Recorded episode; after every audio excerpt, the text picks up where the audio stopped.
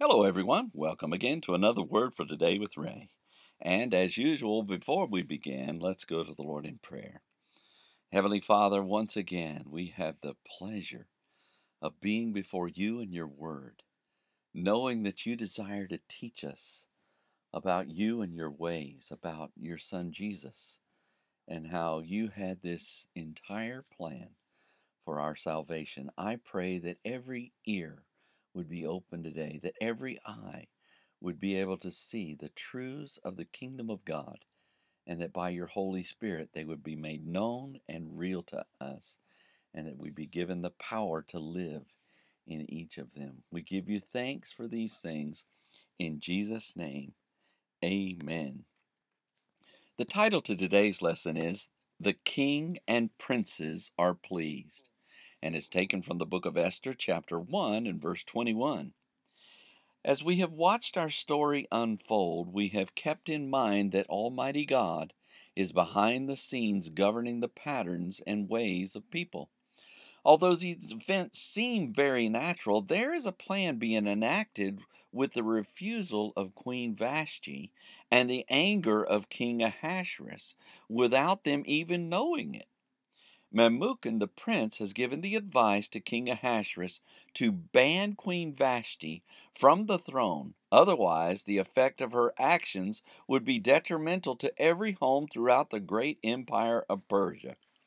In chapter 1, in verse 20, we see the king's reaction to Memucan's suggestion. We read, And the saying pleased the king and the princes and the king did according to the word of Memucan. If we imagine ourselves in this story for a moment, we can see the seven princes before King Ahasuerus. Memucan has just given his advice, and there is perhaps a short pause before the king answers him. The other princes have been listening and nodding their heads in agreement, and now they wait upon the king's response. We read, And the saying pleased the king and the princes.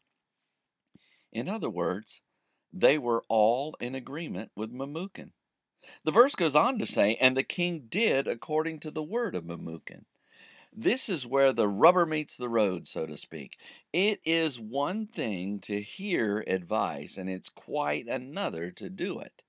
The king liked the suggestion, acted upon the suggestion, and wasted no time in carrying out the suggestion we would all be advantaged to think upon the advice of God in the same manner as Ahasuerus. He may not have known it, but Ahasuerus followed biblical principles for handling this matter. As we read in chapter 11 and verse 14 of the book of Proverbs, it says, Where no counsel is, the people fall, but in the multitude of counselors there is safety.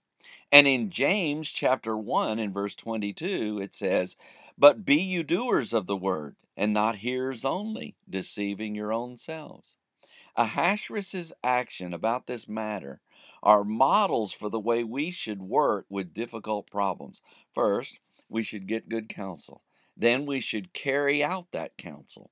And as we keep in mind that the divine God of the universe is behind these scenes with a purpose in mind, we can remember that He will also use the counsel and action in our lives to work His will in our lives too. Next time, we will see how Ahasuerus carried out this decree. So read ahead, and we shall join together then. Until tomorrow, there is more. And may the Lord bless you and keep you. May he make his face to shine upon you and be gracious unto you. May the Lord lift up his countenance upon you and give you peace as you continue to study his word. In Jesus' name.